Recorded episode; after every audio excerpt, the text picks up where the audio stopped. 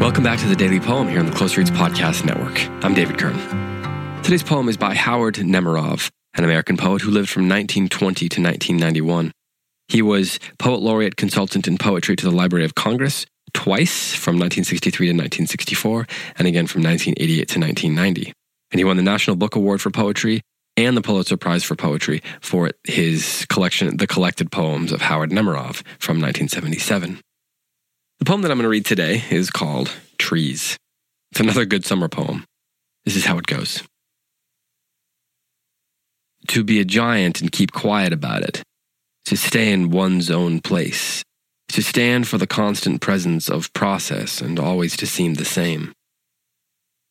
To be steady as a rock and always trembling, having the hard appearance of death with the soft, fluent nature of growth, one's being deceptively armored, one's becoming deceptively vulnerable. To be so tough and take the light so well, freely providing forbidden knowledge of so many things about heaven and earth for which we should otherwise have no word. Poems or people are rarely so lovely, and even when they have great qualities, they tend to tell you rather than exemplify what they believe themselves to be about. While from the moving silence of trees, whether in storm or calm, in leaf and naked, night or day, we draw conclusions of our own, sustaining and unnoticed as our breath, and perilous also, though there has never been a critical tree about the nature of things. I remember once I read um, someone described this poem as being um, concerned or about, or you know, using some language like that about yin and yang, and I thought that was a little bit funny because they're they're drawing attention to things like, and I, and I don't remember who said that, but this person was drawing attention to things like the the concept of being steady as a rock and always trembling, having the hard appearance of death with the soft, fluent nature of growth. So these dichotomies that this, this person is pointing out that this poem is about these dichotomies, and thus it seems to be sort of concerned with yin and yang. I think the person even said it was kind of Taoist. But the thing about that is that's what most of poetry is is interested in.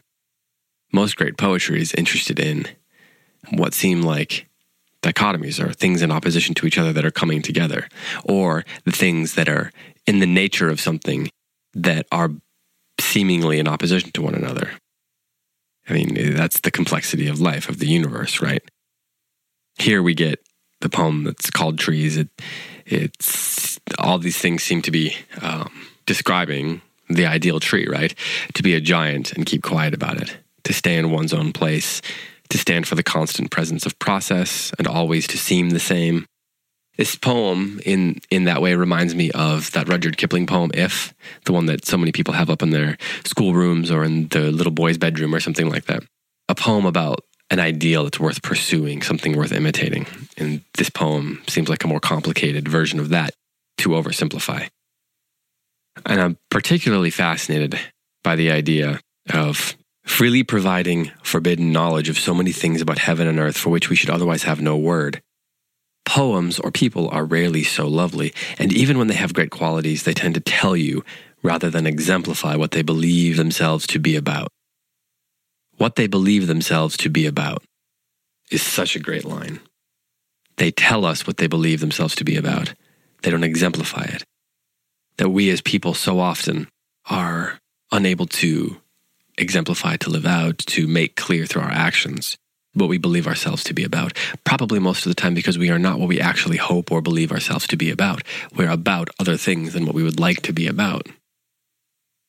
Well, from the moving silence of trees, we draw conclusions, sustaining and unnoticed as our breath.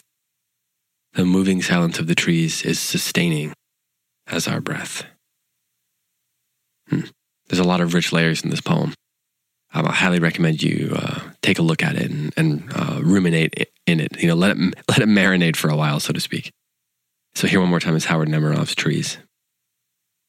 To be a giant and keep quiet about it, to stay in one's own place, to stand for the constant presence of process and always to seem the same, to be steady as a rock and always trembling, having the hard appearance of death with the soft, fluent nature of growth one's being deceptively armored, one's becoming deceptively vulnerable.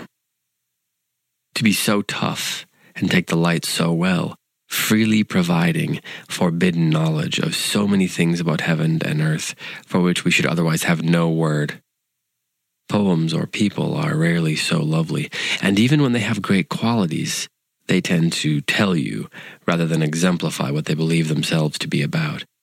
While from the moving silence of trees, whether in storm or calm, in leaf and naked, night or day, we draw conclusions of our own, sustaining and no- unnoticed as our breath, and perilous also, though there has never been a critical tree, about the nature of things.